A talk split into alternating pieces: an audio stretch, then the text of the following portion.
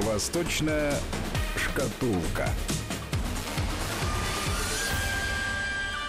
Из неведомого мне далека на связь со студией Вести ФМ выходит автор и ведущий программы «Восточная шкатулка», руководитель школы стыковедения научно-исследовательского университета Высшей школы экономики Алексей Маслов. Алексей Александрович, здравствуйте. Хорошо ли вам, хорошо ли вам там, где, где вы сейчас пребываете? Э, мне здесь чудесно, я как раз пребываю, наверное, на крупнейшей в мире э, конференции, посвященной изучению Азии. Это город Лейден, э, где много-много десятилетий назад была создана сегодня крупнейшая школа, международная школа азиатских исследований. Ну и что было понятно, насколько для небольшого города Лейдена важно, казалось бы, далекие от Голландии азиатские исследования. Сегодня по городу Лейдена прошла манифестация. Не пугайтесь, ее возглавил мэр были, развивались флаги, и за мэром просто гуськом выстроились десятки э, востоковедов, приехавшие из Европы, из Китая, из Кореи, которые прошли от, по городу Лейдену, распевая какие-то местные песни, просто приветствуя развитие востоковедческих исследований. Это довольно забавно все смотрело. Самое главное, э, к сожалению, россиян тут было ну, крайне немного, мягко говоря. То есть, почему-то самые такие основные востоковедческие тенденции в мире развиваются несколько э, вне нашей страны, но мне как-то удалось выступить с докладом, поэтому честь страны я защищаю. А вот скажите, пожалуйста, когда собирается такая международная э, э команда исследователей Востока и там Дальнего Востока даже, скажем, то э, упор делается на что? Это история, археология, языки, то есть гуманитарная сфера, или сегодня все-таки э, экономика, э, ну вот геополитика, сейчас модное слово, вот это на первый план выходит? Вы знаете, вот это самый главный вопрос, который я сегодня обсуждал с моими коллегами, э, которые э, приехали, кто-то из Англии, кто-то из Кореи, то есть они Э, в отличие от многих россиян, регулярно участвуют в такой конференции и говорят то, то, что, собственно, я и сам заметил. Так уж получилось, что я последний раз вот в этой Лейденской школе был десятилетия назад, даже больше. И я подметил довольно важную тенденцию. То, что мы сегодня называем востоковедением, или, как обычно принято называть, азиатские исследования, все это коренным образом изменилось. И то, что было 10 лет назад, такое консервативное изучение э, только традиций, только религии, только эпох э, давно ушедших от нас, в принципе, это, конечно, уже отступило на задний план. Но при этом, и это очень тоже важно, востоковедение стало изучением только политики, или только экономики, или только каких-то современных вещей. Э, оказалось, что кризис, который действительно был в э, Европе долгое время, и, на мой взгляд, поражает до сих пор и некоторые другие страны, например, Россию, э, вот как раз в европейском востоковедении преодолен. Вот востоковедение нашло свою новую идентичность. Они изучают тенденции цивилизационного глобального развития, что вообще происходит с Азии. Интересно, что э, если раньше это было такое немножко колониальное изучение, когда садились мудрые европейские ученые и изучали как бы немножко издалека и немного высокомерно Китай, Корею, Японию, то сегодня активными участниками этого изучения становятся сами по себе э, выходцы из Азии, как те, которые давным-давно уже переселились э, в Европу, так и те, которые специально приезжают из, э, из того же Китая, Кореи и Японии. И насколько разнятся их взгляды. Э, интересно, что, например, э, выступают в массовом порядке современные китайские ученые, которые э, весьма сносно сегодня уже говорят по-английски, и несмотря на вполне такую презентативную внешность и э, хороший английский, говорят вещи, на мой взгляд, не самые интересные, потому что уж больно над ними давлеет идеология. И это не значит, что они не, не умны, наоборот, это блестяще образованные ребята. Э, вот идеология мешает поговорить серьезно о том, что вообще происходит в Китае сегодня, что происходило раньше, какие тенденции, вообще чего хочет Китай, например, в рамках пояса и пути. Э, ну и э, еще очень важно то, что э, как раз такие классические исследования Востока, которые почему-то многими считаются, что это есть востоковедение, ну, например, там, изучение древностей, заняли, на мой взгляд, вполне такое достойное для них место. Это часть очень большой структуры, где они уже не являются главным. Это понятно, потому что сегодня мы ушли от двух тенденций. И это очень важно понимать. Одна тенденция – это изучение, такое умозрительное изучение Востока, когда было интересно изучить какую-нибудь часть э, давно умершей восточной традиции, ну, потому что людям просто было забавно, интересно изучать, это колониальный подход. Но, с другой стороны, мы преодолели и ту тенденцию, которая была еще э, в 90-е годы, в 2000-е годы, которая, кстати говоря, давайте признаемся честно, есть и в России, когда востоковедение подменялось какими-то исследованиями экономики современной или современной политики, э, кто кому что сказал и какие геополитические тенденции существуют. Вот эти тенденции уже преодолены. И, э, на мой взгляд, это очень важно, потому что стало понятно, что Восток это не просто какое-то отдаленное э, отдаленная структура для изучения, это то, что всех волнует. То, что сегодня приходит сюда, и, строго говоря, если вы пройдетесь по улицам городов Европы, э, и, например, Германии, Голландии, э, вы без труда заметите, что восточных лиц, азиатских лиц стало заметно больше. И это не туристы или не те, кто приехал подработать. Это второе, третье поколение азиатов, которые живут здесь, которые формируют свой облик. Это очень, в основном, хорошо образованные. Кстати говоря, количество людей, которые получили PhD, то есть доктора наук, Э, среди ази... выходцев из Азии в Англии, в Голландии и в Германии на душу населения, то есть в, в относительных цифрах, выше, чем э, местных коренных жителей. То есть это говорит о том, что э, сюда приезжают интеллектуалы, которые обосновываются здесь, которые сегодня влияют и на, не только на внешний облик, но, например, на э, серьезные исследования, экономические, политические исследования. Сегодня многие компании, интернет-компании местные возглавляются выходцами из Азии. То есть, да, Европа, с одной стороны, стала азиатской, но с другой стороны, например, э, эти, э, так называемые, уже в кавычках сейчас говорю, азиаты, они не сделали Европу китайской, например, или японской они, поскольку это другой же, опять-таки, уровень людей, другой уровень культуры, они принимают многие европейские правила игры и нормально интегрируются. И э, страх о том, что завтра все тут будут китайцами, арабами и больше Европы не останется, вот этого страха уже нет. Это, кстати говоря, тот страх, который почему-то волнует очень россиян на Дальнем Востоке, которые боятся, что Китай всех захватит. Вот оказывается, что есть и другая, другая волна, другая тенденция, которая сейчас, например, хорошо видна в Европе.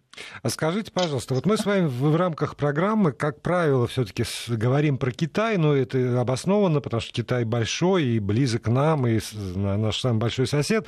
Но вот э, там на конференции на этой собрались люди, которые занимаются занимаются и Японией, и Кореей, может быть, в целом Дальним Востоком. Можно ли, э, там, основываясь на их докладах, на беседах с ними, говорить, что эм, есть ну, некие общие тенденции, или все равно невозможно подвести под какой-либо общий знаменатель э, Японию, Корею, Тайвань, Китай, э, Вьетнам, новых драконов, там Сингапур, например, и все развиваются, ну, хотя там какими-то группами, не сводимыми э, к единой тенденции там, Дальнего Востока?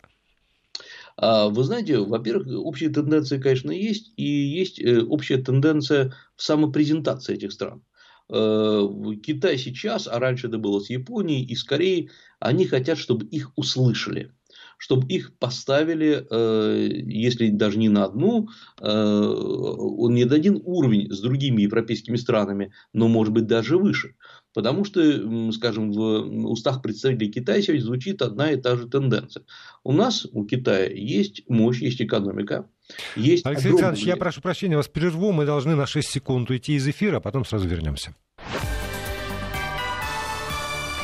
Вести ФМ. Руководитель школы востоковедения Высшей школы экономики Алексей Маслов э, с конференции э, из Лейдена, из Голландии. Э, у Китая есть мощь и экономика. И продолжаем. Э, да, у Китая есть мощь экономика, и э, Китай хочет, чтобы его услышали. Это довольно интересно, потому что э, иногда выступление, вообще выступления китайских лидеров и китайских ученых, э, на мой взгляд, проскальзывает одна интересная тенденция. Им кажется, что э, Китай все неправильно понимают. Им хочется рассказать о себе, рассказать, как надо понимать Китай. И вот это очень интересно, что так же, как, наверное, и нам иногда смешно читать какие-то рассуждения о русской душе, которые написаны э, американцам или даже, возможно, китайцам, мне и такие приходилось читать. И все это читается, ну, например, для меня довольно смешно, и хочется сказать, ну, слушайте, ну, где же вы это встречали, где же вы это видели? А, но ведь э, потом понимаешь, что со стороны иногда не столько виднее, сколько отчетливее видны те вещи, которые мы в себе не замечаем. И поэтому я сегодня на конференции задал очень простой вопрос, казалось бы, э, и который вызвал очень бурную дискуссию сначала у меня было, так сказать, ключевое выступление, а потом я еще задал вопрос некоторым таким моим китайским коллегам. Э, вопрос звучал э, так. Вот сегодня Китай вкладывает по всему миру миллиарды долларов инвестиции, строя вот этот новый шелковый путь, то, что называется пояс и путь. Скажите, а можно ли вообще измерить каким-то образом успешность или неуспешность этого проекта? Хороший вопрос, да. Да. Он, я, я не думаю, что это такой провокационный вопрос, потому что если вы вкладываете миллиарды долларов, хотелось бы понимать, что вы получаете взамен. Ведь однажды, если это же не просто подарки, это инвестиции, это кредиты. Соответственно, сколько вы хотите получить обратно и когда. А если вы не хотите деньгами, что вы что хотите? И вот э, оказалось, что мой вопрос, грубо говоря, про единицы измерения успешности, он вызвал очень бурную дискуссию среди китайской делегации, э, которая не смогла дать ответ на этот простой вопрос. Э, например, э, мне говорили, что вы знаете, мы развиваем инфраструктуры в мире, это очень полезно. Когда уже не я, а там другие мои коллеги из Европы говорили, слушайте, инфраструктура сама по себе это, ну, грубо говоря, железная дорога, это вообще дорога, по ней надо что-то возить по ней э, что-то э, должно там, перевозить с одной точки в другую. Ведь эта перевозка же измеряется в каких-то деньгах. В конце концов, мы же строим дорогу не для того, чтобы она просто там лежала посреди пустыни или посреди, предположим, Сибири. И кто как иногда именно так и строит. Ну, нет, так, тогда мы понимаем, зачем это строят, да? Мы понимаем, что, может быть, дорога в никуда, рельсы могут обрываться посреди сибирской тайги, но это либо головотяпство, либо это, мягко говоря, отмывание денег. Но ведь э, я не думаю, что Китай собирается отмывать деньги. Может быть, и собирается, но мне, по крайней мере, такие факты неизвестны. Значит, э, есть совсем другая стратегическая задумка. И э, Китай сам не хочет об этом говорить. Вот это меня, например, настораживает.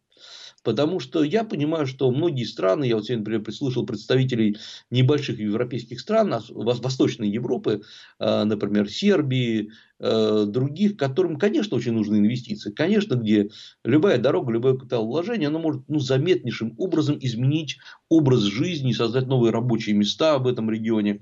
И для них это крайне важно. И, может быть, э, местные жители не особо задумываются, что за этим стоит. Да и зачем, собственно, им задуматься, действительно, это не их э, проблема. Но ведь аналитики и ученые должны понимать, куда Китай пытается развернуть весь мир. И хотелось бы, э, может быть, мы ошибаемся как раз в наших расчетах, так хотелось бы услышать, что говорят действительно ведущие аналитики Китая. Они молчат. И не значит, что они от нас, ну, лично, например, от меня что-то скрывают. Э, я думаю, что для них вот эта идеологема, что мы заставляем работать экономику мира, она настолько важна, что э, они не могут отойти, выйти за эти нормы э, и э, рассказать, собственно говоря, э, к чему все это ведет. А я напомню, что такой случай уже был. И вообще, честно говоря, уже была идея связать все дороги воедино, расширить торговлю, создать шелковый путь. Правда, раньше так это не называлось. И мы знаем, как это называлось. Мы знаем о том, кто строил дороги с запада на восток, кто пытался объединить многие азиатские страны с э, европейской территорией. Эта страна называлась Советский Союз. Был такой СЭФ, Совет экономической взаимопомощи. Это э, было, э, когда действительно мы про, в прямом смысле пробивали дороги через пустыни из Таджикистана и Казахстана в европейскую часть э, Советского Союза тогда. А еще в этом деле участвовали и Вьетнам, э, и Лаос, которые были тогда социалистическими, и Камбоджа. Э, и э, более того, Советский Союз вводил ту же самую историю попытки расчетов национальных валютах. Был, валютах был такой клиринговый рубль, виртуальная валюта. Тогда, конечно, не было никакой, никаких биткоинов, но по сути дела это была такая же клиринговая виртуальная валюта, которая не существовала на нельзя ее было пощупать, но при этом расчеты были в таких виртуальных рублях среди участников. И все развивалось, казалось бы, неплохо. Но э, случилось, помимо всего прочего, случилась одна неприятность. Э, многие страны, которые участвовали во всех этих проектах, они приучились мыслить не экономически. То есть их приучили мыслить тем, Советский Союз, выделяя большие деньги, приучил их мыслить категориями, что вы знаете, мы выделяем вам деньги, потому что с политической точки зрения это целесообразно. И многие страны говорили, ну и прекрасно, ну и давайте, вкладывайте. И сколько было потрачено денег в Африке, э, в Центральной Европе, в Латинской Америке, не говоря уже об азиатских странах. Э, и я напомню, что мало кто знает такие факты, что Советский Союз строил дороги даже в Индонезии. И э, кончилось тем, что, ну, мягко говоря, деньги заканчиваются. И это очень опасная тенденция, опасная и э, для Китая, опасная для, э, наверное, для многих стран, которые принимают деньги из Китая в том плане, что э, всякие деньги заканчиваются. Заканчиваются и э, внезапно, а ведь многие на это рассчитывают. Вот в этом плане, я думаю, когда мы говорим, ой, Китай что-то изобрел новое, Китай, конечно, массу новых вещей изобрел, это правда. Но ведь у нас есть уже и такой негативный опыт, и мы о нем тоже должны помнить. Вот смотрите, вы говорите, что Китай хочет, чтобы его услышали, чтобы он занял достойное место. Вот э, в очередной раз сегодня из, из разных источников я читаю про то, что э, должны возобновиться переговоры по поводу ядерного сдерживания – там СНВ-3, там 4, 5, сколько угодно. И непременно э, участником таких переговоров должен быть и Китай тоже. А из Китая идут сигналы по поводу того, что нет-нет-нет, мы в этом э, участвовать по разным причинам не хотим. В этом же тоже есть какое-то противоречие. Либо вы уже тогда входите в круг, ну там трех, например, ведущих стран ядерных в мире, которые между собой договариваются и участвуете в выработке правил на будущее, либо вы отстраняетесь и тогда для чего? Для того, чтобы опять не войти и не быть услышанными, и не иметь возможности высказать свою позицию? Нет, это не то, не другое и не третье. Как всегда, у Китая все своеобразно. А, Китай не хочет быть частью того громкого хора, даже пускай он поет хорошую песню, но это хоровое пение. Китай всегда хочет э, лидировать, солировать и иметь возможность самому под свои гиды собирать какие-то конференции, делать инициативы и так далее. Вот сейчас Китаю предлагают вещь, которая ну, не очень укладывается э, в китайскую политическую матрицу, что вы будете частью э, чужой инициативы, э, которая очень полезна для всех. Нет, нет, говорит Китай. Вы знаете, вы не так нам предлагаете.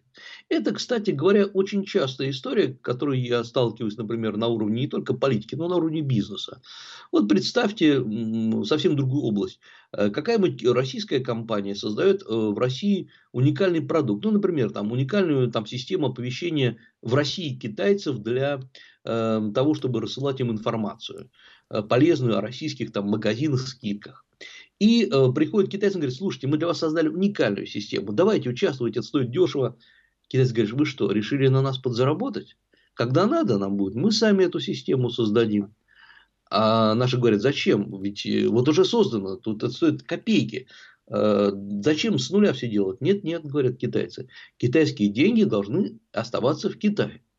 И вот этот подход, что вы сначала, э, дорогие, неважно, россияне, американцы, голландцы, поговорите с нами, если мы одобрим, вот тогда мы выступим совместной инициативой.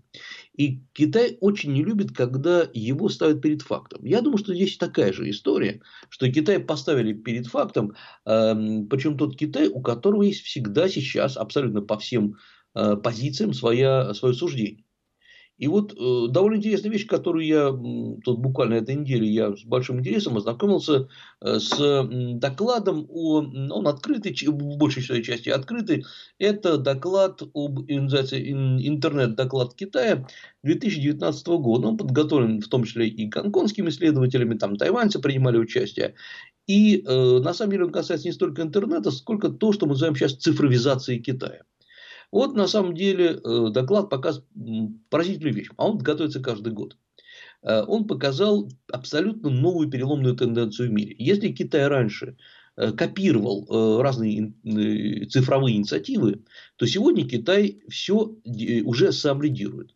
Вот, например, в Китае самое большое количество людей, охваченных сетями 5G, э, уже сегодня 167 миллионов человек, как гласит, гласит доклад, охвачено. 167 миллионов человек. Это больше, чем во всем основном мире, где просто сети 5G введены только в тестовом режиме. Э, самое главное, что Китай в мире имеет самое большее, большое количество патентов на эти сети 5G. И самое главное, там в докладе перечисляются э, целый ряд вещей, которые сейчас уже европейцы сами копируют у Китая. Ну, например, секунд э, остается у нас. Да. Например, системы там, обмена сообщениями и так далее. То есть, понимаете, мы имеем дело совсем с другим Китаем уже сегодня. Да, спасибо большое. У меня больше нет возможности задавать вопросов. Я жду вас в этой студии. Алексей Маслов, руководитель школы востоковедения Высшей школы экономики.